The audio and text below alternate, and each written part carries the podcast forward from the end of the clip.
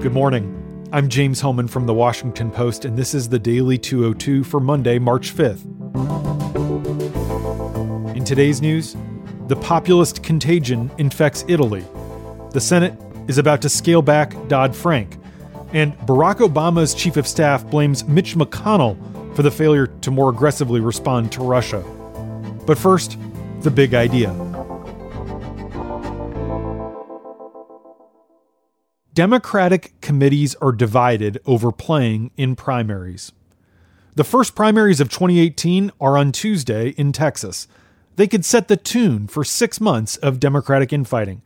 The Democratic Congressional Campaign Committee has been taking fire from the left since publishing opposition research on Laura Moser, a progressive candidate in a crowded Democratic primary field to take on Congressman John Culberson.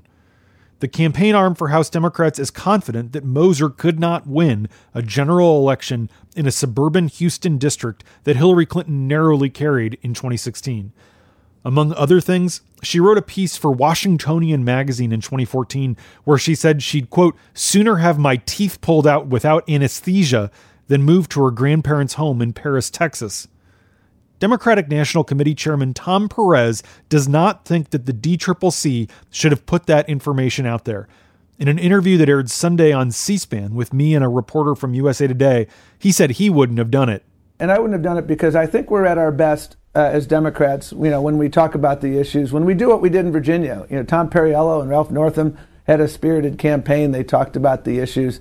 And uh, at the end of the day, uh, Ralph Northam won the race and uh, we came out of there uh, very strong. So I, I would have done it differently. Republicans hope the crowded primary field in places like Texas means lots of Democratic infighting and leads ultimately to unelectable nominees. Perez argues that as a rule, Democrats should not be anointing candidates anywhere, even not taking incumbent sides when they face serious, credible primary challenges. Perez notes that there's a lot of distrust for the party establishment, and he's trying to re earn that trust after the contentious 2016 nominating fight between Bernie Sanders and Hillary Clinton. Moser experienced a fundraising and PR boomlet after she was attacked by Washington Democrats. She raised $90,000 in a few days and won several progressive endorsements because of the DCCC's criticism. A host of groups on the left, including Justice Democrats, Credo, and Our Revolution, launched online petitions last week telling the DCCC to stop attacking progressives. The DCCC anticipated this blowback. Operatives could easily have placed all of these Oppo hits in the press with no fingerprints attached. The fact they didn't was as significant as the underlying content of their message. They were trying to send a message, and they were gauging the reaction from the left as they plot strategy for the primary fights that will unfold over the next six months. These operatives expect it will be imperative for them to intervene again in California, where a jungle primary system means that the top two finishers in June will face each other in November, regardless of their party. If there are bunches of Democrats splitting the vote, that could allow two Republicans to make it to the runoff. Meredith Kelly from the DCCC told me Sunday that despite Perez's criticism, they will continue to, quote, keep all options on the table to ensure that there's a competitive Democrat on the ballot in November. The primary season that starts Tuesday doesn't wrap up until September, when Massachusetts, Delaware, New Hampshire, New York, and Rhode Island vote. And that's the big idea. Here are three other headlines that should be on your radar. Number one, populists of all leanings upended Italy's political system in elections on Sunday.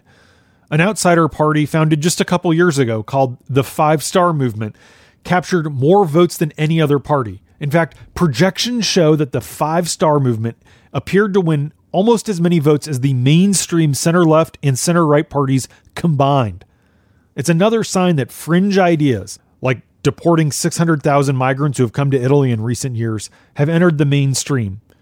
The vote plunges the nation into a period of uncertainty, and voters didn't really offer clarity about the future because they voted for fringe extreme parties on both sides of the ideological spectrum. The election underscores the anti establishment mood that continues to sweep across Europe and the United States. Steve Bannon, the president's former chief strategist, even traveled to Rome to watch the final days of the campaign. Number two, the Senate is preparing to scale back the sweeping banking regulations that were put in place after the 2008 financial crisis. The regulations enacted as part of the Dodd Frank legislation were one of Obama's largest legislative achievements. More than a dozen Democrats in the Senate are ready to give the GOP the support it needs to weaken the legislation. Most of them come from places like North Dakota and Montana, and they're up for re election this year. The new bill would exempt about two dozen financial companies with assets between 50 billion and 250 billion from the highest level of scrutiny by the Federal Reserve. Supporters say that will bring relief to mid-sized and regional community banks who are treated like their much larger counterparts under the law. Opponents like Elizabeth Warren say it will weaken the oversight needed to prevent dangerous lending and investing practices that led to the last financial crisis. Number 3. Obama's former chief of staff, Denis McDonough, blamed Senate Majority Leader Mitch McConnell for watering down language before the 2016 election about Russian interference. McDonough said on NBC's Meet the Press that McConnell insisted a bipartisan appeal for states to step up election security be downgraded before it was sent out. McDonough also complained that members of Congress, mainly Republicans, have shown a lack of urgency about the issue of Russian interference as 2018 approaches. The lack of urgency that we saw from the Republican leadership in 2016, right. we continue to see till this day today. It's beyond time for Congress to work with the administration, to work with the states, to ensure that our electoral systems are ready to go. This is not a game. McConnell's team responded Sunday by accusing McDonough of having a selective memory.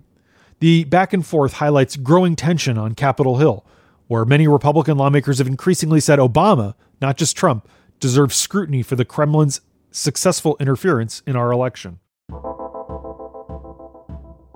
And that's the Daily 202 for Monday, March 5th. Thanks for listening. I'm James Hohmann. I'll talk to you tomorrow.